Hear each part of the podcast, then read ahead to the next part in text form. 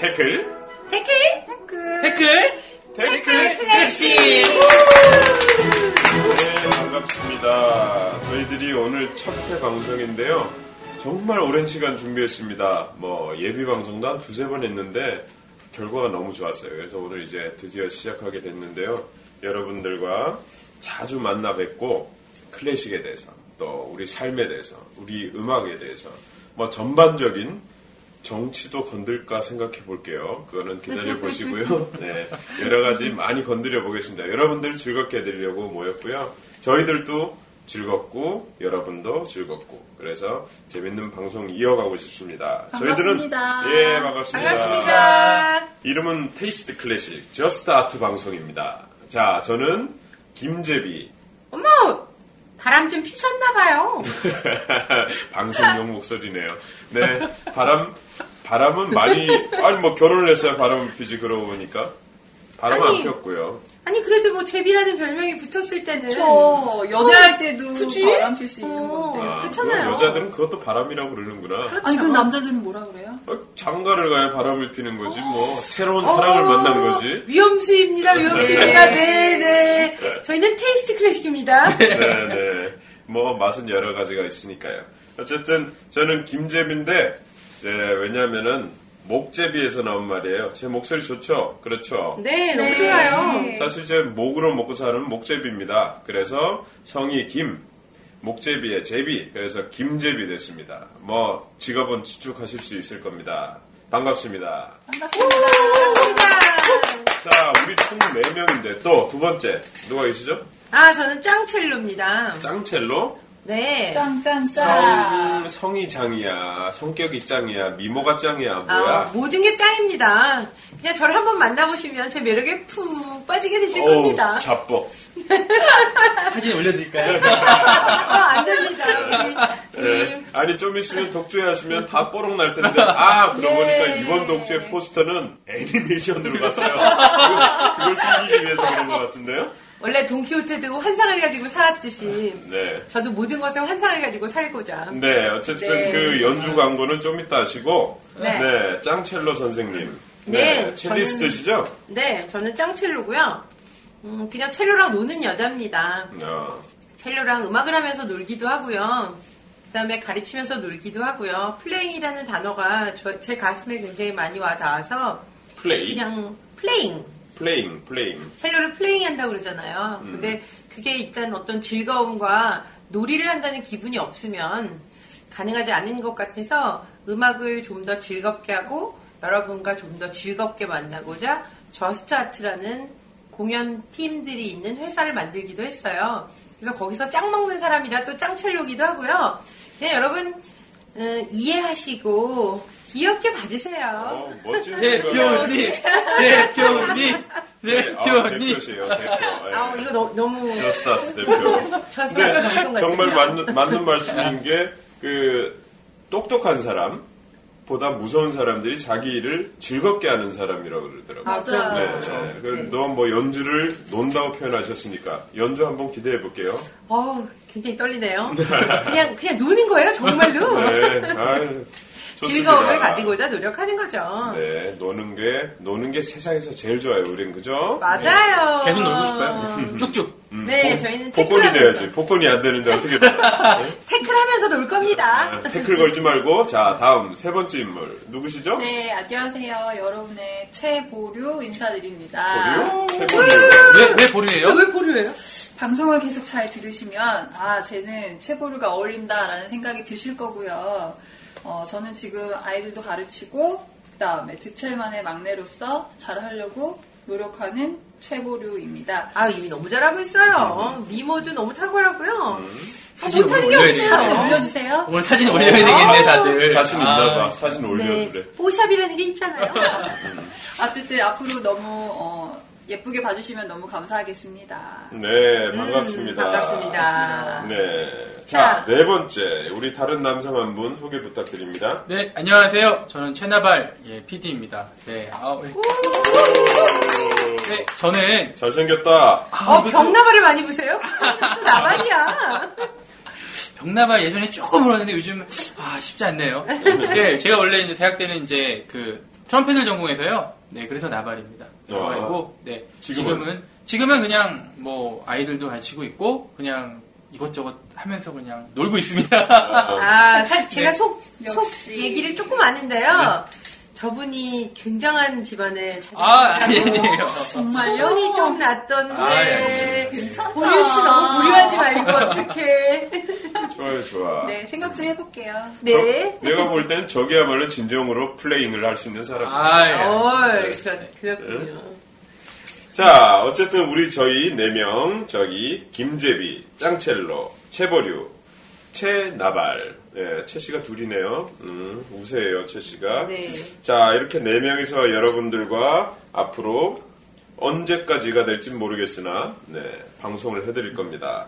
아우, 한 분이라도 원하시는 분이 있으면. 아, 저희들 저희는 참- 끝까지 해야죠. 아, 그 말씀을 안 드렸네요. 저희 네 명 외에도 각 해마다 외부 주요 인물들, 뭐 우리 음, 오피스텔 청소부 아줌마가 될 수도 있고요. 네, 저희 예, 모교 음대 경비 아저씨가 될 수도 있고 많은 분들을 초대해서 여러분들과 예, 또 음악인 외에 여러분들과도 얘기를 나눠보겠습니다.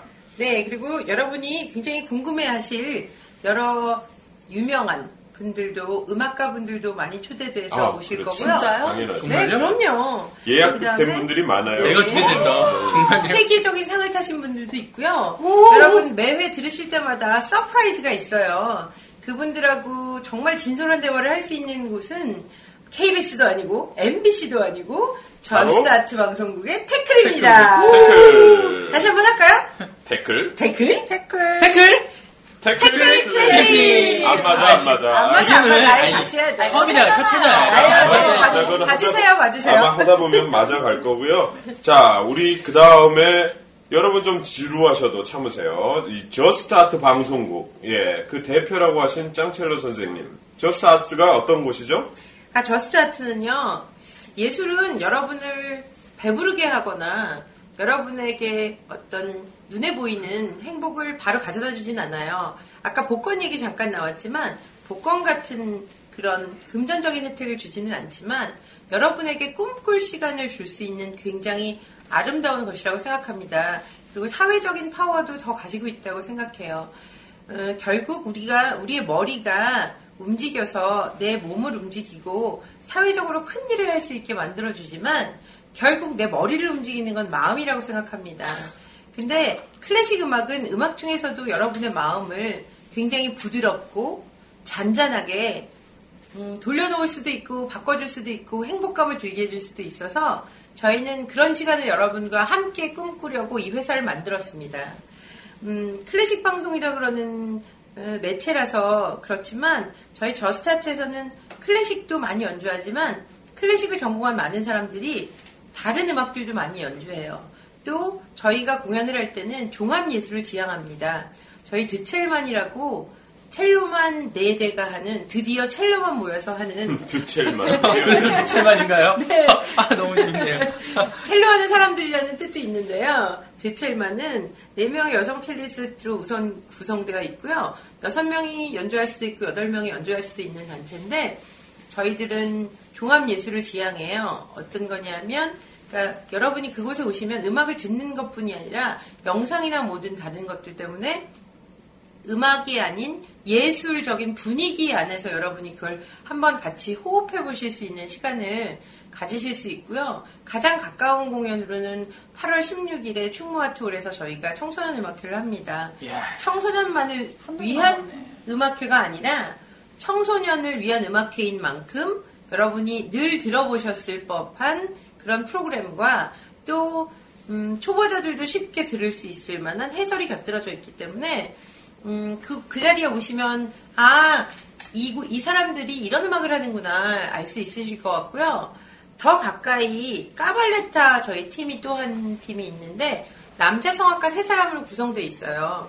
저희는 어떻게 보면 인간의 목소리로만 다 구성되어져 있는 회사라고 볼 수도 있는데요. 카발레타는 테너, 바리톤, 베이스, 남성 세 성악가가 프로그램을 꾸며서 하는데요. 저희가 오페라도 공연을 굉장히 여러 번 많이 했어요. 7월 21일 날 천안에 또 오시면 그들의 오페라를 또 구경하실 수 있습니다. 이번에는 모차르트 특집이고요. 오후 3시입니다. 천안 어디요? 어, 천안에 아트홀 G라는 곳이 있는데요. 음, 여러분이 저희가 같이 운영하고 있는 테이스트 클래식이라는 블로그. 네 거기서 보실 수 있습니다. 네, 놀러 오세요. 놀러 오세요. 광고를 너무 남발하네요. 어. 저희는 저스트아트 방송이니까요. 네, 그렇습니다. 저희들이 처음에 테이스트 클래식 이 이름을 짓기 전에 뭐 크크크, 클클클, 클놈들 뭐 여러 가지를 했는데 테이스트 클래식이라고 정한 이유가 있습니다. 왜냐하면은 어, 음악에는 여러 가지 맛이 있어요. 그래서 저희들이 음악을 했던 사람들이기 때문에 그 맛을 전할 수 있다는 자신감이 있고요. 네, 또 뭐 와인이라 뭐 집에 좋은 것들이 있으면 맛이 좋으면 어때요? 예, 가족이나 권하죠. 예, 친지들에게 권하게 나누고 됩니다. 싶죠. 그 마음을 닮아서 이 프로그램을 해 나가려고 합니다. 그래 그런 의미에서 저희들이 테이스트 클래식 그리고 하나 덤으로요. 우리 짱 선생이 짱 선생님이 아주 그 요리에 일가견이 있으신 분이에요. 진짜 다 짱이에요. 아우 네. 마구하는 네. 요리에 네. 일가견이 있습니다. 그렇죠. 빨리하고 그래서- 마구하고 배불리 먹고. 아니, 한 달에- 배불리 먹고가 제일 좋은데요. 네, 이- 죄송합니다. 뭐 인원이 많다 보니까 대본이 있는 것도 아니고 이게 말이 막 주문안방으로 튀어나오는데 이해해 주시고 그래서 한 달에 한 번 정도는 아, 아주 쉽게 먹을 수 있는 의미가 있는 어떤 음악과 어울리는 그런 음식들을 여러분들에게 소개해 드릴 겁니다. 그러니까 그것도 많이 기대해 주십시오. 자, 이제 테이스트 클래시 이제 1화 방송 정식으로 시작하겠습니다. 오늘 방송은 주제가 뭐죠? 최보류님 포기하지 마시고 얘기해 주세요. 오늘 주제 벌써 말씀 안 드렸나요? 아직 안 어 드렸죠? 아직 안 나왔어요. 자기 소개하느라 지금 어, 꽤 어, 많이 정신없어. 지나갔네요. 아, 자기 없습니다. 자기 소개 벌써 긴장해가지고 저긴 끝났어 지금. 자, 오늘 첫 번째 주제는요. 자, 똥차에서 클래식 향기가. 어, 어 냄새 날 것 같아. 이 이쁜 얼굴에 어울리지 않는 주제를 잡아왔어요. 어쨌든 똥차에서 클래식의 향기가 어떻게 보면 굉장히 언밸런스한 제목인데 그만큼 우리 생활 속에서 이 그쵸. 클래식의 향기, 클래식의 음악이 모든 곳에 들어가 있는 거죠. 어디를 얘기하는 거죠? 똥차가? 음, 쓰레기차가 될 수도 있고요, 똥차가 될 수도 있고요. 네. 굉장히 큰 차들이 후진할 때 위험을 알리는 음악으로 쓰이는데요. 여러분 따리라리라라라라 이런 멜로디 다 들어보셨죠? 그렇죠. 네, 들어봤어요. 제목은 아, 네. 몰라도 다 들어봤어요. 근데 그게 엘리제를 위하여예요. 근데 거기 그곳에 항상 후진할 때마다 나오는데 클래식의 향기는 거기에 있는데 많은 사람들은 클래식이 조금 멀다라고 느낄 수 있는 그쵸. 것 같아서. 그럼 일단 한번 들어볼까요? 어떤 곡인지. 그래요. 아 그래요. 그래요. 그럼 네. 들어봐야 또 네, 얘기가 되니까요. 들어보죠. 자, 부탁해요. 오 느끼해.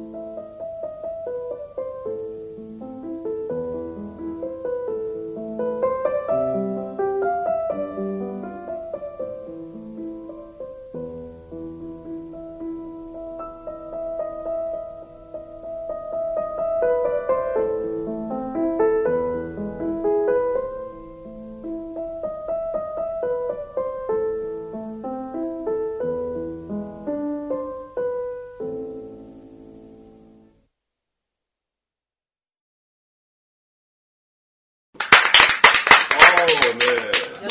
멋있습니다. 멋진 연주입니다. 어, 아, 역시. 어느 분이 치신 거죠? 스피디님? 글쎄요. CD 아, 네. 나와 있죠. 자, 자세한 정보는 블로그 열려드리려고. 네네. 어쨌든 굉장한 연주자가 치는 엘리제를 위하여. 자, 이렇듯 우리 생활 속에 이런 클래식의 향기가 많은 곳에 어우, 배어 네. 있습니다. 스물스물 배어있죠. 네. 대놓고. TV, 대놓고 배어있죠. TV 광고, 뭐 우리 그런 거 있잖아요. 방송 순서 안내할 때도 클래식 아, 음악이 그럼요. 나오면서 네. 그렇죠 넘어가고 광고에도 엄청난 클래식이 나오고요. 그리고 또 뭐 있어요? 또 뭐가 있죠? 어, 지하철 환승 음악 있겠네요. 지하철 어, 맞아요. 환승 네. 음악, 따따따따. 그다음에 대통령 나올 때. 위풍당당. 네. 네. 음. 학교에서도 나와요. 조회 끝나고 종례하고 네. 이럴 때도 나와요. 자, 우리 뭐 지금 다 공감하고 있으실 텐데 약간 느끼시죠? 다 준비하고 막 에, 이런. 자, 어쨌든 우리가 어떤 클래식이든 간에 3, 400년이 이제 뭐 거의 돼 가는데요. 그 가운데서 이 현대 사회에서도 아직도 어, 대중적이지는 않지만 가장 대중적이라고 할 수 있는 음악임, 음악의 장르입니다. 그 그죠? 네. 예, 그 아마 제 생각에는 이 클래식이 주는 편안한 박자, 리듬 그리고 악기 이런 것들이 전자음이 없잖아요, 사실. 네. 그렇죠. 예, 그런 제일 자연스러운 것들도 음. 있고. 소리와 제일 흡사한 게 클래식이고 사실 무슨 뭐 가축 키우는 그런 곳에서도 그렇죠. 고기가 맛있게 하려고 클래식을 맞아요. 틀어준다고 네, 하고. 동물들의 마음이 편안하면 아무래도 음. 그들의 육즙도 살아있을 테니까요. 또 안 그래도 뭐 지금 뭐 아이 낳으신 어머님들 같은 경우는 태교. 모차르트 태교가 태교. 정말 네. 모차르트. 근데 꼭 그걸 이해하시고 이해하시고 아시나 그렇죠. 몰라 모차르트가 얼마나 바람둥이의 방탕한 아, 생활을 했는지. 네, 네, 그거는 제 생각이고요. 아유, 하지만 네. 그의 음악은 예 그러니까 순수하고 아름답습니다. 뮤즈, 뮤즈가 세상에 온 거죠. 예, 그렇죠. 예. 그렇지 왜냐하면 않고서는- 저희도 다중적인 면이 다 있잖아요. 음악가들의 삶뿐만 아니라 방송을 들으시는 이쪽도 그렇고 뭐 그럼. 그렇죠. 최보류 씨, 최다발 씨뭐다 아, 저는 없는데 짱첼로는 음. 아우, 이분 있으신가 봐요. 네, 짱첼로 좀 어, 많습니다. 뭔 얘기하는 거예요? 어, 방송 이걸로 아주 방송이 약간 이렇게 공격적으로 돼가고 있네요. 아 예. 다수민격. 네. 아, 근데 그럼요. 음. 그런 여러 면이 나쁘다는 게 아니라 그렇죠. 네. 하여튼 그 클래식의 힘은 엄청난데요. 그 생활 속에서 우리가 느끼는데 그걸 한번 재조명해 보려고 오늘 엘리제를 위하여 이 베토벤 거죠? 네. 네. 네, 엘리제를 위하여 네. 이, 이 곡에 대해서 아시는 분 있나요? 저 알아요. 네, 오. 얘기해 보세요. 원래는 엘리제가 아니고 테레제였다고 하더라고요. 테레사. 네. 테레자? 음. 테레제, 테레자. 아니 그게 L에서 T로 바뀐 뭐야 이건 또? 뭐? 워낙 베토벤이 악필이었었기 때문에 아, 악필이 맞다 맞다. 아. 필리체를 쓰면 이게 헷갈릴 수 있겠더라고요. 음. 그래서 출판업자가 조금 잘못 생각해서 그쵸, 음. 그쵸. 엘리제를 위하여가 나왔는데 원곡은 왜냐하면 그 역사상에 보면 테레제라는 여인을 또 잠시 사랑했던 적이 또 음. 네. 사모했던 적이 있었던 뭐 이렇게 좋아하는 사람이 사실이 음. 많어. 있죠. 아유, 평생 살면서 그 정도도 못하면 남자도 아니죠. 어, 김재민 씨 미워합니다. 어, 예. 아, 저는 목재비의 재비입니다. 오해를 마세요. 네. 아 오늘 잘못하면 나발 부시겠는데요. 어, 좀 위험수위 올라왔어요. 어쨌든 베토벤은 독신으로 제가 죽은 걸로 알고 있는데 맞나요? 네. 독신으로 저 평생 결혼하고 싶었지만 워낙 못생기고 뭐 그랬다고 나는 하더라고요. 그 베토벤의 동상을 흉상 우리 뭐 옛날 고등학교 때 뭐 이런데 음악실 가면 다 있잖아요. 맞아요, 네. 네. 멋있는데 왜 못생겼다고 얘기하는 거야?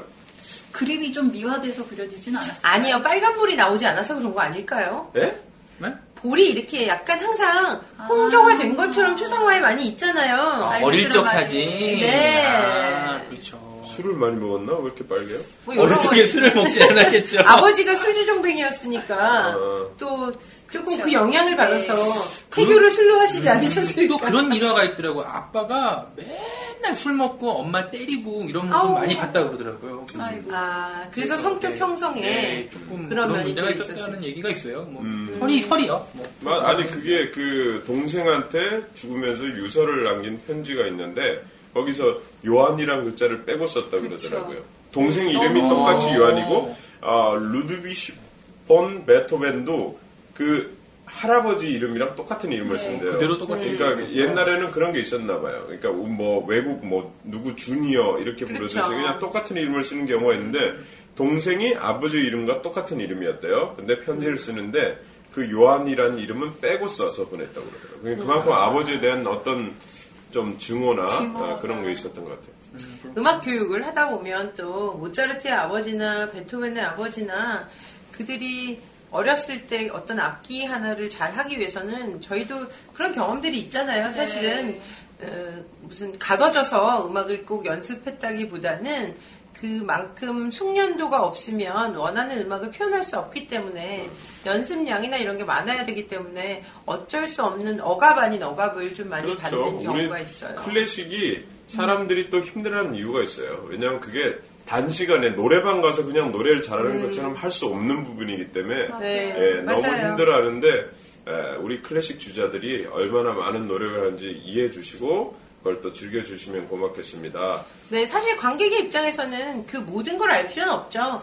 그냥 주어진 어떤 그 네. 그쵸. 시간을 즐기는 게 필요하겠지만 어, 들어서 좋으면 네, 좋고. 들어서 좋고 그 순간의 감정에 굉장히 충실하려면 근데 무엇이든 게임도 내가 잘할 수 있는 게임이 즐겁듯이 클래식도 조금 더 알고 들으면 굉장히 재밌는 것 같아요. 진짜 재밌어요. 네. 오오오오오또 어, 3,000%로 빠졌어요. 베토벤 얘기하다가 근데 저희가 왜 이 첫 방송에 베토벤 이야기를 하게 됐죠?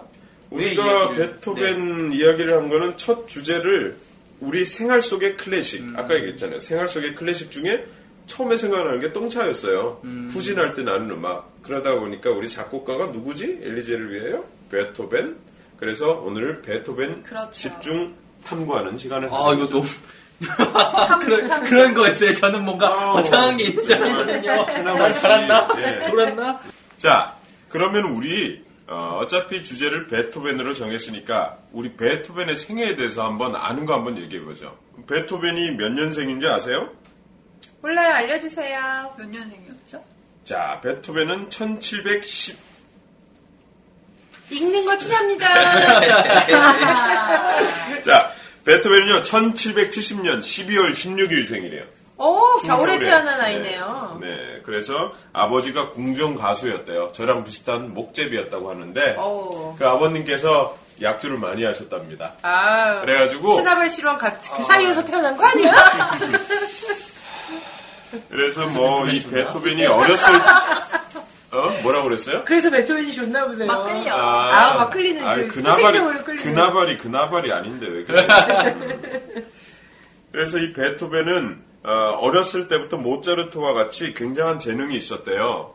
그래서 이 아버지가 돈을 벌려고 이 아들을 연주를 어렸을 때부터 시키면서 7살 때부터 연주를 시작했다고 합니다. 음, 그래서 나이까지 속였다고 하던데요. 두 아, 더 살이나 어리게. 어리게. 왜냐면 그렇죠. 모차르트가 6살부터 시작했거든요. 아. 음, 네. 신동 소리를 들어야 되니까. 음. 그렇죠. 음. 그렇죠. 연주 여행도 정말 많이 다녔고요. 그래도 그렇죠. 항상 모짜르트를 의식하면서 그렇죠. 나중에 만남을 또 가지기도 네. 하죠. 그래서 한 달 동안 배웠는데 그 배우는 사이에 어머니가 돌아가셔서 고향으로 돌아갈 수밖에 없었다고 하더라고요. 음. 근데 후대에 이제 모차르트를 만났는데 처음에 봤을 때는 상당히 무시를 했다고 그러더라고요. 네. 들었을 때는. 뭐, 그런데 곡을 한번 자기가 쓴 걸 연주하는 거 보여주더니 자기 주변의 사람들을 모여 모차르트가 모아서 아, 얘 보라고. 얘 아, 정말 이렇게 대단하라고. 대단한 그런 게 일화가 있었다고, 일화가 있- 네. 있었다고 하더라고요. 대단한 음악가가 될 것이라고 역시. 얘기해줬다 그러더라고. 어떤 정도 나이 차이가 있으니까. 모 눈엔 뭐만 보이니까. 음. 서로를 서로를 네. 알아. 알아봤죠. 아. 가제는 개편이다 뭐 이렇게 가제는- 여러 가지가 나올 수 있죠. 네. 내 눈에는 어, 제가 내 제일 눈에는 좋아하는 사자성어는 일자 무식입니다. 네. 일자 무식. 네. 어쨌든 그 아까 베토벤 외모에 대해서 얘기했는데 이 사람은 장가를 안 갔잖아요. 그죠? 못 간 거죠. 못 가. 근데 그 모르, 모르지 않나요? 못 간 건지 모르죠. 안 간 건지? 모르겠어요. 그 그림으로만 봐서는 괜찮게 생긴 것 같은데. 그 당시에는 잘생겼을 수도 있어요. 키가 너무 하긴 작아. 뭐 키가 생긴 게 다가 아니잖아요. 그렇죠. 키가 164cm였대요. 아 남자치고는 굉장히 좀 작은 키기는 하네요. 당시 평균 키가 얼마인지 몰라서. 그건 우리가 그것까지는 알 수는 없지만. 그래서 매력 매력은 있지 않았을까요 예술가로서? 아우 그 뭐 그 정도의 그 장례식 때 몇만 명이 모였다고 하더라고요. 2만 네, 명. 그렇죠. 네. 오. 당대의 인기를 엄청 누린 그럼 또 네. 뭐 그 정도면은 작곡가였으니까요. 어떤 여자들이 싫다고 하겠어요. 키울 수도 있을 것 그렇죠. 아우, 같다는 생각이 좀 그리고 드네요. 머리가 파마머리잖아요. 어? 아 근데 여기서 우리 또 짚고 넘어가야 될 건 김재비 선생님 네. 왜 제비 선생님들은 전부 다 머리를 볶죠? 채비 선생님. 저희요? 네.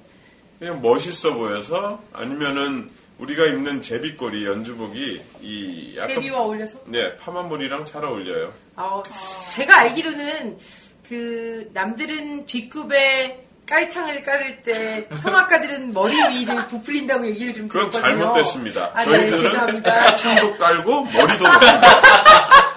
아, 두 가지를 다 하시는군요. 그래요. 죄송합니다. 그래야지 살아남지. 전에 그렇죠. 선생님 그러셨잖아요. 왜 물어봤어요. 좀 이거 방송하기 전에 진지하게 선생님 왜 근데 못 걸까요? 그때 그러셨잖아요. 개멋이지.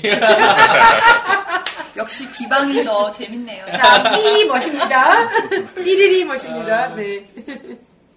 자, 근데 베토벤 얘기해서 우리가 지금 떠나가고 있는 것 같아요. 근데 보류 씨가 이번에는 보류 안 하고 네. 척척 진행을 하시네요. 감사합니다. 자, 네. 그러면 좀 더 한번 들어볼까요? 조금 더 제가 음, 제가 아는 내용을 더 말씀드리자 하면 베토벤이랑 잠깐만 먼저 어렸을 때 얘기부터 하, 고 넘어갈까요? 그렇죠. 어렸을 때 참 어렸을 때 중요하죠. 그렇죠. 어린 시절. 네, 베토벤도 정말 그 모차르트만큼 유명해지길 아버님이 원하셨기 때문에 방에 가둬놓고 피아노 연습도 시키고 나이도 속여서 연주 여행도 다녔지만 어, 뜻대로 그렇게 유명해지지 못했었다고 해요. 어렸을 때는 그렇죠. 어렸을 때는 그랬고 그렇지만 아버지는 술만 마시고 돌아다녔기 때문에 어렸을 때부터 가정의 생계를 도맡아서 했다고 아, 하, 하, 그래서 나중에 결국에는 자기 가정에 대한 어떤 환상을 가지기도 하고 그쵸. 자기 가정을 자기가 생각하기 자기의 실제 가정보다 자기가 생각하는 가정을 굉장히 많이 내세우기도 하고 그랬었나 보죠. 네. 그래서 죽을 때까지 마지막까지도 그 베토벤의 유서를 보면 제가 잠깐 그 유서를 한번 읽어드릴게요. 어 나레이션 음악 주세요.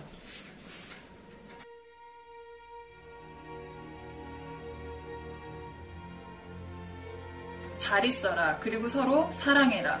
어, 리히노프스키 공이 주신 악기들은 너희 중 하나가 보관해다오. 그러나 그 때문에 다투지는 마라. 돈이 더 도움이 된다면 팔아쓰도록 해라. 죽어 무덤에 누워서라도 너에게 도움이 된다면 나는 기쁠 것이다.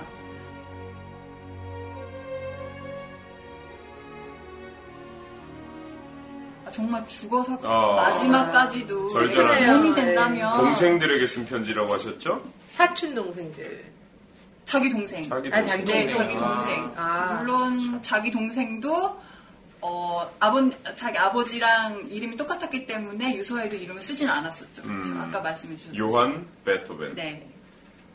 그래서 참 어렸을 때부터 생계를 꾸려왔지만 죽을 마지막까지도 그렇게 가족들을 생각한 거 보면은 그렇게 꼭 괴팍하지만은 않았었던 것 같아요. 네, 어느 누가 자기 가족을 버리겠어요. 예, 아무리 개팍해도 자기 그쵸. 가족은 가족이니까. 아마 그런 환경 속에서 아마 베토벤의 그런 성격이 만들어지지 않았을까 생각해요. 예, 자기가 어렸을 때부터 어떻게 보면 자수성가한 사람이잖아요. 그런 사람일수록 자기 고집이 있고 자기 일에 대한 자신감이 있잖아요.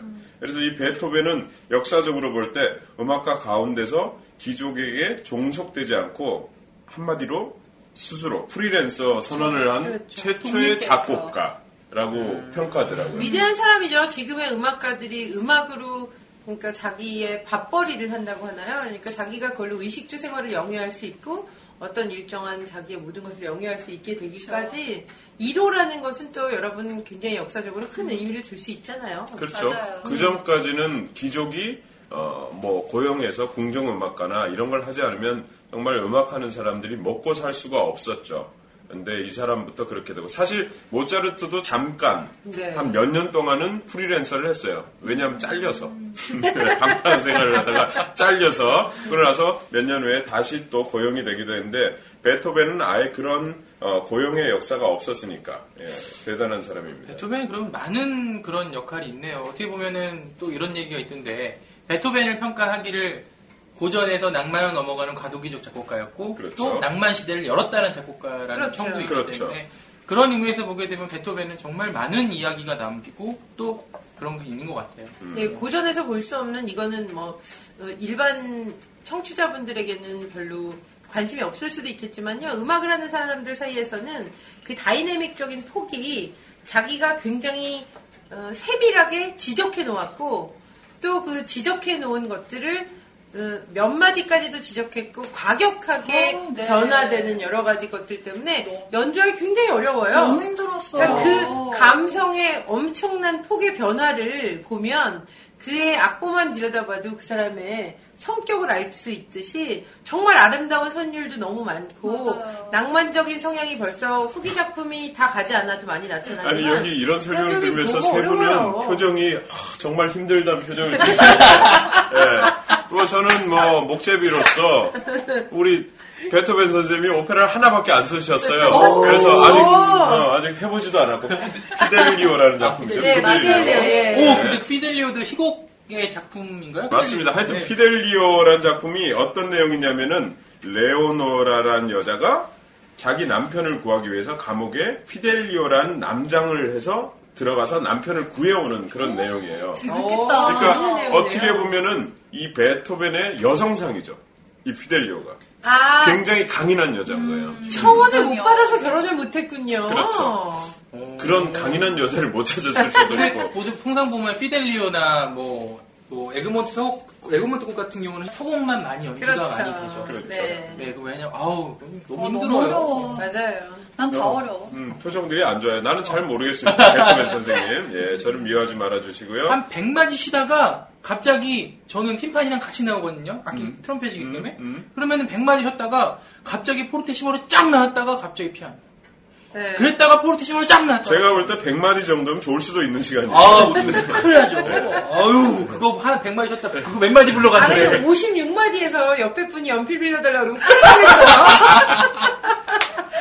아우, 뭘 연필을 빌려달라고. 정말 싫어. 저희 리허설 할 때 가끔 연필을 옆 사람에게 꾸기도 하거든요. 저 가끔 그런 적 있어요. 이제 옆에 보면 저 이제 막 마디를 몇 마디 세고 있어요. 그럼 제가 이제 2번 연주자로 앉아 있으면 옆에 선생님이 야 몇 마디냐 이럴 때 까먹고 세고 있는데 몇 그리고 마디. 이제 세고 있는데 아. 50, 56, 57, 뭐 58. 몇 마디냐? 예. 네, 네. 에, 에? 이렇게 되거든요. 그러면은 그거 놓치면은 네. 아, 아, 그렇죠. 돈 셀 때, 우리가 돈 셀 때랑 똑같은 거지. 네. 맞아, 맞아. 네. 그래서 너무 힘들어요. 아. 그래서 지금 물어보죠. 팀판이 뒤에 선생님한테 몇 마디예요? 그 사람이 까먹어. 그래야지 망치는 거죠. 네. 그러면 지휘자 선생님이 나중에 이제 아. 손으로 표시해 주시나요? 아, 안 돼요. 그냥 인상만 찌그리세요. 몇 번 틀리면 표시해 줍니다. 아, 네. 아까 잠시 괴테 얘기가 나오고 김재일 선생님이 그 괴테 얘기 모른다고 그냥 우스갯소리를 하셨는데요. 괴테랑 실러랑 뭐 모든 사람과 연관이 굉장히 많죠. 네. 최대발 선생님께서 또그 괴테 말씀을 끊으신 음. 빌미로 인해서 아, 이거 예, 또- 진짜 얕은데. 아, 아, 얕은데. 그, 괴테가 유일하게 존경하던 음악가가 베토벤이었다고 하더라고요. 근데 오. 나이 차가 20살이 넘어요. 음. 네. 근데 또 여기도 여자가 나와요. 원래는 괴테가 좋아하던 여자를 베토벤도 좋아했는데 그 여자가 베토벤을 만났다네요. 그날 이후로 그날 이후로 좀 사이가 좀 멀어졌다는 얘기가 있긴 있어요. 그 다음에 실러 그 독일의 대문호 실러도 실러의 환희의 성가라는 시를 베토벤이 베토벤 시포니 9번에 나의 시포니 4악장에 보면은 네. 합창 부분에 그 환희의 성가를 적게 돼요. 네. 그 보면은 베토벤이 참 그런 면에서 보면 좀 작품적인 이런 것도 좀 많이 좀 있었구나라는 생각이 들더라고요. 음, 여기서 네. 뭐 그런 그런 게 그렇죠. 있어요. 네. 고려 씨. 너무 뭐 얕- 그렇게 이렇게 치- 아니, 전 너무 궁금해서. 처음에 말했잖아요, 좀 얕다고. 얕다고 얘기했잖아요. 네, 알겠습니다. 괴테랑 실러는 또 제가 괴테가 시장으로 있었던 곳에서 마지막에 공부를 좀 했었어요. 굉장히 작은 도시. 그러니까 유네스코가 음, 또 지정한 도시기도 하고요. 보존되고 있기에 너무너무 아름답고 자그마한 도시예요. 독일이죠? 또- 네, 또 말이 꼬이네요. 네. 바이마르라고요. 아, 굉장히 아름답고 거기. 작은 도시인데, 예, 괴테가 시장을 했어서 굉장히 유명한데, 괴테와 실러의 동상과 그들의 이렇게 플라츠라 그러죠. 그러니까 광장. 광장이 광장. 두 개가 따로 있는 곳이에요. 근데 괴테와 실러와 사이가 굉장히 안 좋았던 건 아시죠? 그다음에 괴테와 제가 보기엔 베토벤은 서로 닮아서 서로 또 나중에는 좀 음. 싫어지지 않았나 그런 생각도 있어요. 거기에 보면 유부녀를 괴테가 사랑해서 이렇게 산책을 하다가 숲속에서 딱 보면 분홍색 건물이 하나 보이는데 그 2층에 남편이 있을 때는 음, 촛불을 안에다 켜놓고 어. 남편이 없을 때는 창문을 살짝 열고 촛불을 밖에다 켜놨다고 해요. 그게 서로 모종의 사인이었다고 하더라고요. 어, 상상이 되는데요? 그런 그런 얘기를 제가 상상을 가이드한테 해요? 촛불, 사- 촛불 키는 상상이요. 어, 네. 불륜인데 어떻게 네. 괴테가 있다니까 로맨스처럼 어, 느껴오네요. 그렇죠. 아. 그러니까 참 사람은 아름다운 것을 많이 후대에 남기면 인생도 미화될 것 같아요. 좋은 음악 많이 들으시고 음, 좋은 네. 생각 많이 하시고 네. 저희 방송 꾸준히 사랑하시면 후대에 아름다운 이름을 남길 수 있지 않을까요? 맞습니다, 맞습니다. 죄송합니다. 아니에요, 죄송한 거. 자, 다시 돌아와서 베, 베토벤은 1790년에 런던을 가서 하이든을 만났고요. 그리고 작곡가로서의 행로가 열린다고 합니다. 음. 그리고 1794년, 4년 후죠. 친구의 추천으로 빈으로 가게 되죠. 네, 거기서 이제 비창, 월강, 뭐 이런 것들을 이제 발표하게 네. 되는데 뭐 나름대로 뭐 그렇죠. 거기 주옥 같은 작품들이 나왔군요. 어, 그래요? 주옥 같은. 네. 아직도 네. 주옥이라고 말할 수 없는 게요. 이 사람이 병이 있었잖아요. 그쵸. 네, 그렇죠. 네, 귀가 저 귓병. 네. 어, 뭐 말년에는 거의 들리지 않아서 그 노트를 들고 다니면서 의사소통을 했다고 하더라고요. 그래서 그 어, 고통이 있은 다음부터 이 사람의 창작력은 더해졌습니다. 아 네. 그 무슨 무슨 보청기가 있었으면 참 나- 좋았을 텐데. 그쵸. 네, 아, 안타까워요. 요즘 선전에 많이 나오던데 참 이름을 말할 수도 근데 없고 우리가 한번 생각해 보자고요. 그 작곡가로서 청력을 잃는다는 거는 제가 목소리를 잃는 것. 우리 그렇죠. 첼리스트들이 손가락이 뭐 마비가 어떻게 됐다는 된다는 것. 것이나. 어, 아니면 채나발 씨가 입이 트럼펫을 돌아가는 해야 되는 거죠? 너너 입이 돌아가는 거. 아니요 입이 그 돌아가요. 내리 연주인데 뽀뽀를 너무 해서 입이 턱으로 텄다든가 뭐 이 네. 정도의 심각한 입만 안 돌아가면 돼요. 네, 뭐 어쨌든 굉장히 큰 아, 핸디캡을 네. 가지게 되는 건데 그 심적인 고통은 엄청났을 거라고 생각이 됩니다. 그 그렇죠. 그렇죠. 세상이 무너지는 것 같았을 것 진짜 같아요. 상상이 안 가요. 하지만 이 사람은 거기서 더 어, 창작열에 불타게 되는 거죠. 그래서 나온 것들이 이제 뭐 우리가 아까 말한 피델리오도 있고요, 운명, 전원, 아, 전원. 네. 아. 이야. 정말? 열정, 네, 뭐 이런 네. 것들이 이제 발표가 되게 되는 거죠. 아 여기서 우리 음악에 대해서 하나, 예. 하나 듣고 갈까요? 네. 그렇죠. 근데 사람들은 운명의 일악장은 누구나 다 아는 것 같아요. 빠바바밤, 빰빰빰빰 디디디 너라라라 거기 디 너 거기 안 그만 그만 만 듣고 아, 네. 그냥, 아 이거 이거 그냥 그냥 바로 아, 이거 껐어요. 그냥, 옛날에 옛날에 저기 형 말에는 이제 민민미 전공 안 할 때 예. 전 예, 음악을 공부 안 했을 때요. 처음에 이제 라디오를 어, 딱 못도 모르고 클래식 라디오 틀었어요. 근데 갑자기 딴딴딴딴 나 바로 딴 채널로 돌리고 아 여기 클래식 방송이구나. 아, 이게 아. 클래식 방송 여기 채널 돌려야 되는구나. 아, 그래서 내가 저희가 이랬구나. 이락장을 안 틀고 싶었던 거군요. 그렇죠. 아, 네. 참. 근데 모든 고난과 역경과 그 뒤에는 음, 뭐랄까요? 그걸 극복한 사람만이 가질 수 있는 여유와 그거를 극복할 수 있을 만한 위안이 되는 그런 어떤 미래들이 열려 있다는 희망이라는 게 꼭 존재하는 것 같아요. 네. 그래서 사악장을 저희가 들으면 너무 좋을 어, 것 너무 같아요. 좋아요. 너무 주옥같이 아름답고요. 여러분들이 들으시면 아 이게 그 곡의 사악장이었어 이러실 만큼 많이 들어보셨을 네, 거예요. 좋은 기회네요. 네. 한번 들어보실까요? 들어볼까요? 네, 피디님? 들어봐요. 예. 최 피디님? 부탁해요. 이렇게.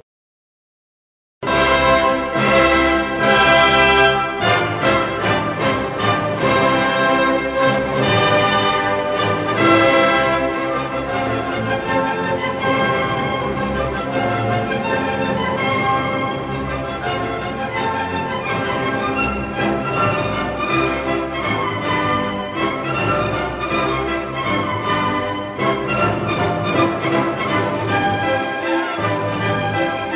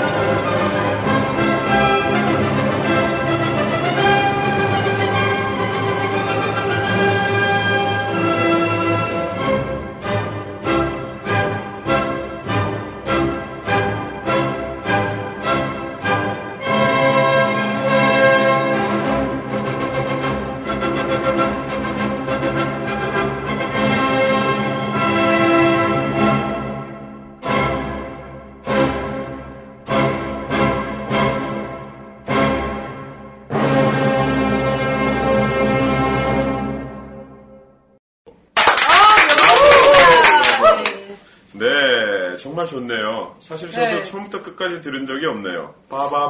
빠바바바 요것만 들었지. 사정 네. 너무 아름답죠? 네, 너무 오늘 처음으로 너무 들어봤는데 예, 그래요. 네. 베토벤의 그 예술원에 대해서 또 그의 아픔에 대해서 한 번 더 생각하게 됩니다. 운명에서는 좀 특이한 점이 몇 가지가 있어요. 둘째, 저 관악기 전공했으니까. 일단은 여기에 트럼본이라는 악기가 처음으로 등장해요. 사악장에서요. 음. 5번의 네. 사악장에서 음, 처음으로 들으셨죠, 등장합니다. 여러분들? 네. 처음에 딴, 딴, 딴 나올 때 트럼펫하고 같이 나오거든요. 근데 트럼본이랑 그다음 피콜로 그다음에 콘트라바순이라는 바순 중에서 큰 바순이 있어요. 그게 처음으로 나오게 돼요. 근데 보면은 굴뚝 중에 좀 큰 네. 굴뚝이죠? 어, 네. 네. 그렇기 때문에 가슴 주자들이 좀 네, 네. 아니 왜 그냥 업자들 간에 다 이렇게 굴뚝이라고 하잖아요. 네. 어, 그- 제가 아는 굴뚝 부부 아주 유명하신 분들이 있어요. 저희가 한번 또 아, 모셔보도록 하겠습니다. 네. 네. 그래서 트럼본 주자들은요 그 사악장에 나오기 위해서 계속 기다리고 있어요. 긴장이 되고 음, 네, 그래서요. 이 운명에 보면은 사악장은 되게 화려하고 뭐 지금 앞에는 좀 좀 우울하고 같다면 마치 운명을 개척해가는 그런 느낌으로 그렇죠. 많이 좀 어느 정도의 가죠. 극복이 꼭 네. 들어가죠. 예. 해소가 되는 것 같아요. 음, 베토벤의 그게 근성인 것 같아요. 그 어렸을 때 불우했을 수도 있고 또 음악을 개척해 나가는 모습이 아마 이 사학장에 담겨져 있지 않나 생각해 봅니다. 네. 그렇죠. 네, 갑자기 숙연해지네요. 좋은 음악을 들으니까 역시. 그렇죠. 말이 네. 필요 없죠. 네. 근데 그 사람의 귀병에 대해서 저희 조금 누구나 다 관심이 있고 알고 있는 이야기지만 여러 가지 학설, 학설이라고 얘기하기는 좀 그렇지만 여러 가지 여러 루머 가지. 같은 것들이 많이 있었죠. 네. 여자 문제에 있어서도 그렇고 그렇죠. 입에 담기 조금 불편한 여러 가지 네. 어, 바람들이- 남자들은 지금 네. 다들 딴 곳을 회피하시네요. 네, 보고 있네요. 네. 네, 난 모르겠는데요. 우리 베토벤 선생님 너무 네. 망신 주지 마세요. 시작하세요. 네. 그렇죠. 네, 입에 담기도 조금 민망스러운 네. 루머도 있었고 네. 또 제가 아는 루머는 그 귓병이 그 납 중독에 의해서 귓병이 음. 더 심해지고 뭐 의사들도 못 거쳤다라는 루머가 그렇죠. 있더라고요. 독일에서 그 다큐멘터리가 언제 한 번 있었죠. 그거에 관한. 음, 네, 그런 것도 있었고 또 모차르트도 납중독이 있었는데요. 음. 그 당시에 그래서 매도당한 것이 어떤 어떤 병을 고치기 위해서는 그러니까 수은이나 아, 수은 중독, 뭐 이런 납 중독 이런 네. 것들을 많이 썼다 이래서 한마디로 약물 오남용이 되거든요. 그렇죠. 네 그렇게 그 되는 보니까 그 온천 얘기도 있던데요. 그 네. 온천의 수은이나 나비 좀 그렇죠. 네, 바데에 그래서 네, 그거를 마셨다는 게 좀, 아, 많이 좀, 베토벤이. 예, 그 모차르트도 그렇고요. 그 당시에는 온천욕을 하는 거, 그 마시는 게 좀 병의 치료에 도움이 된다는 음. 정설이 우리 있었다는 감천수 거였어요. 이렇게 예. 해서 만들 수도 네. 있겠어요. 저희 어렸을 때는 이렇게 온천에 가서 유황 온천이나 이런 데 물을 또 한 잔씩 마시, 꼭 마시라 그래서 조심하세요. 이상한 찝찝한 물을 마셨는데 어. 요즘에는 음용수가 아닙니다. 이렇게. 아, 저도 그렇구나. 위대한 음악가가 될 수 있을까요? 네. 납중독이 조금 오는 것 같은데. 아, 네. 그래요? 아, 네, 그러면 큰일 나세요. 아, 네. 재밌네요. 네. 그 어쨌든 베토벤은 어, 그 청력을 잃으면서 어, 자기의 삶에 어떤 고통이 있었지만 그 창작력을 우리는 오늘 보았습니다. 오히려 그 귀, 귓병 때문에 더 좋은 음악들이 나오지 뭐 않았을까? 그럴 수도 있죠. 예. 저는 네, 저는 그렇게 생각해요. 오히려 어떻게 보면 귀병이 있은 후에 음악의 맥이 훨씬 자연스러워지는 것도 있는 것 같아요. 뭐 네. 우리가 살면서 보면은 그런 게 있잖아요. 많이 큰 병을 치르고 나면은 자신을 그렇죠. 한번 되돌아보게 됩니다. 그리고 가족들을 보게 되고 또 내가 하는 일에 고마움 또 신앙적으로도 그럴 수 있고요. 그런 부분들이 있으니까 아마 베토벤에게 있어서는 아주 큰 어, 인격적인 음악적인 도움을 주는 최대의 사건이라고 볼 수 있겠죠. 네, 거룩한 방송 태클입니다. 아멘. 아, 네. 어, 뭐. 아이고. 아이고. 자, 이제 계속 뭐 납중독에 대해서 조금 더. 뭐 얘기해 보면은 주세요. 제가 생각하기에는 그 베토벤 같은 경우는 아까 귀, 귀병 얘기도 하셨지만 귀라는 게 물론 정말 베토벤한테는 작곡한테 중요한 걸 수도 있지만 그 사람한테는 더 이상 의미가 없었던 것 같아요. 어느 수준에 돌아선 음. 거예요. 음. 자기가 가지고 있는 내면적인 음악을 그걸 들을 수는 없었지만 그거 단계를 뛰어넘은 것 같아요. 그렇죠. 경지에 이미 올라 네, 있었기 경지에 올라 때문에. 있고 자기가 쓴 거를 보면서 내면적으로 물론 검증을 못한다 뿐이지만 듣지 않아도 자기 내면의 소리를 표현할 수 있지 않았을까라는 생각이 조금 그 말이 드는 것 같아요. 정답이네요. 네. 맞아요. 그러니까 카핑 베토벤이라는 영화를 보면 네, 봤어요, 유명한 저도. 영화였죠. 네. 예, 너무 아름다운 영상들도 많았었고 그 사람에 대한 독특한 여러 면을 잘 표현하는 영화라고 네. 생각해요. 근데 그 지휘를 하면서 자기 제자의 도움을 받고 네. 어, 그랬던 게 굉장히 눈물 흘리면서 봤던 것 같아요. 저는 울지 같은 마세요. 왜 음악가로서 울먹이세요? 그런 장면들이 굉장히 가슴에 많이 남는데요. 그럼에도 불구하고 지휘를 하는데 문제가 있었지 자신의 음악이 자기 머릿속에서 들리는 걸 표현해냈다는 거는 최다발 씨의 의견에 굉장히 전적으로 동감하는 바예요. 네. 음. 수연이시네요. 그 마지막에 영화에서 그 네. 자신의 그 엄청난 음악을 연주하고서도 청중들의 박수 소리가 안 들리는 그 상황을 네, 정말 잊을 돌아오지 수가 못하는. 없어요. 네, 그렇죠. 자, 영화 제목이 뭐라고요? 카핑 베토벤이었어요. 우리 한번 그거 찾아서 다시 한번 보면 좋겠네요. 네, 블로그에 정확한 제목 올려드릴 테니까 아직 혹시 못 보신 분들은 지금 몇백 원 내면 아마 공유나 이런 사이트에서 많이 볼 수 그럼요. 있겠죠? 네. 네. 어, 구하기는 경로는 어렵지 않아요. 어둠의 어둠의 경로는- 아니, 그러니까 경로는 몇백 원 내면.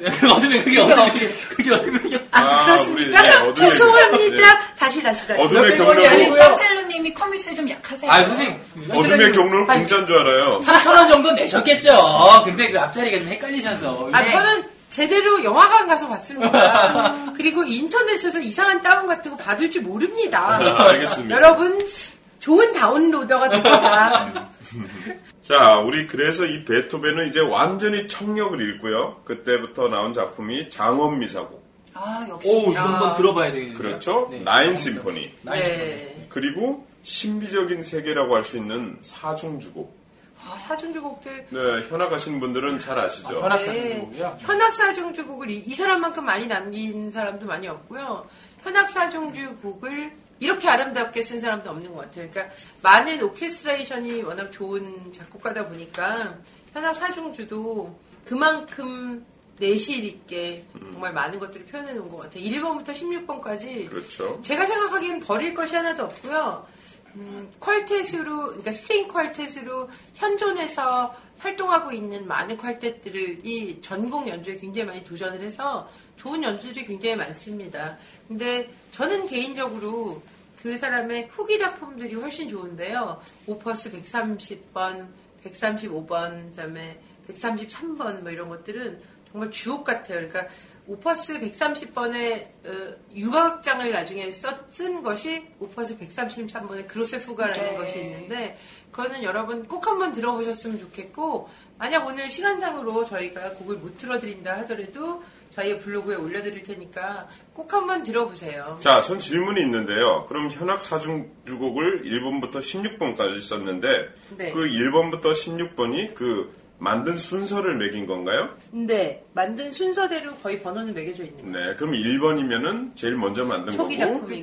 16번이면 맨 마지막 만든 현악 네. 사중주곡이 되겠네요. 네. 16번도 굉장히 좋고요. 네. 뭐 하여튼 후반대에 가면 저는 개인적으로는 다 좋은 것 같습니다. 그 작품 번호를 작품 번호를 잠깐 말씀드리면 그렇게 순서대로 그 정리해 놓은 걸 오퍼스 번호라고 하는데 밝혀진 거는 138번까지 있고요. 그다음에 그 외에 기악 작품이나 성악 작품 그다음에 여러 가지 합해서 총 한 300여 곡으로 보고 있어요.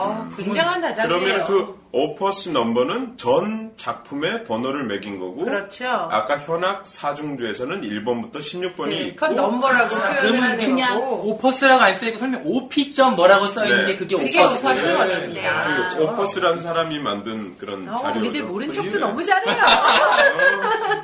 여러분들을 아우. 위해서 여러분들 네. 위해서 이 머리 깊숙이 숨겨둔 걸 아우. 지금 나 못 알고 꺼내고 저 있는 중이에요. 솔직히 솔직히 오퍼스라 그래서 그게 오피인가 그 생각을 뭐, 오피 번호. 조금 해야겠어요. 아. 그리고 네. 오자는 대문자고요. 네. 피자는 소문자입니다. 네. 그리고 점을 꼭 찍으셔야 됩니다. 그 책엔 잘못 나와 있네요. 네. 오가 피가 아, 소문자로 나와 있어가지고 저도 헷갈렸어요. 네. 여러분도 헷갈리지 마세요. 자, 좋은 정보 감사합니다. 고급 정보. 체포하는 네. 거예요 지금? 들켰다. 다알수 아니. 없죠. 저희가요, 모든 것을 알 수는 없고요. 대본 대본. 저희 대본 없습니다. 음. 대본 있으면 이렇게 서로 그냥 마구 하겠어요? 지금 하고 싶은 말씀이 많으신데 그냥. 아니 첫 방송이니까 다들 이해해 주실 거예요. 네. 그리고요, 저희가 절대로 준비 없이 성의 없는 방송은 아닙니다. 아, 당연하죠. 근데 저희 방송의 제일 중요한 컨셉 중에 하나가 나중에 여러분께 요리도 들려드릴 텐데요. 여기선 요리를 보여드릴 수 없고 맛을 보여드릴 수 없으니까 요리를 들려드리겠습니다. 아, 그래서 들려드린다고 표현하셨구나. 오, 네. 역시 짱찰로님은 아우, 단장이야. 으쓱? 으쓱? 여러분, 그래서 저희들은 정말 자연스러움을 추구합니다. 음악가의 뒷이야기들을 들으시면서 또 저희들이 이렇게 그냥 수다를 떠는 것을 들으시면서 좀 더 격이 없이 친해지고 싶은 마음에서 저희가 방송을 시작하게 된 것도 또 하나의 목적이죠. 그쵸. 네. 똥차가 저희한테 굉장히 친근한 사실은 차예요.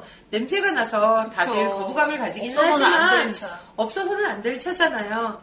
감사해야죠. 네. 정말로 감사드려요. 네, 또 3,000% 빠지네. 네, 죄송합니다. 자, 우리 그러면은, 어, 마지막으로 베토벤의 사중주곡. 뭐를 시리의 까요? 사중주곡. 아까 그 16번을 듣죠. 네. 어, 그것도 듣고요. 저희 지금 네. 성악곡을 안 들었어요. 성악곡 별로 안 좋아해요. 아, 장원미사. 장원미사나 아니면 네. 장원미사나 나인 나인심포니의 심포니의 구번 예. 교향곡의 네. 4장을 듣든지 어떤 거 들을까요? 뭐 한번 뭐, 음, 네. 글쎄요. 첫 방송이니까 우리 나인 심포니의 마지막 악장을 들읍시다. 힘차게. 그러죠. 네. 합창. 합창 네. 보이다시는 그 부분만 들을까요? 처음만 들어요. 네, 그러면 그거랑 또 현악사죠. 현악사중주 네. 16번. 16번 16번의 그거랑 한 같이 악장만 한 악장만 듣죠. 들려주세요. 네. 피디님.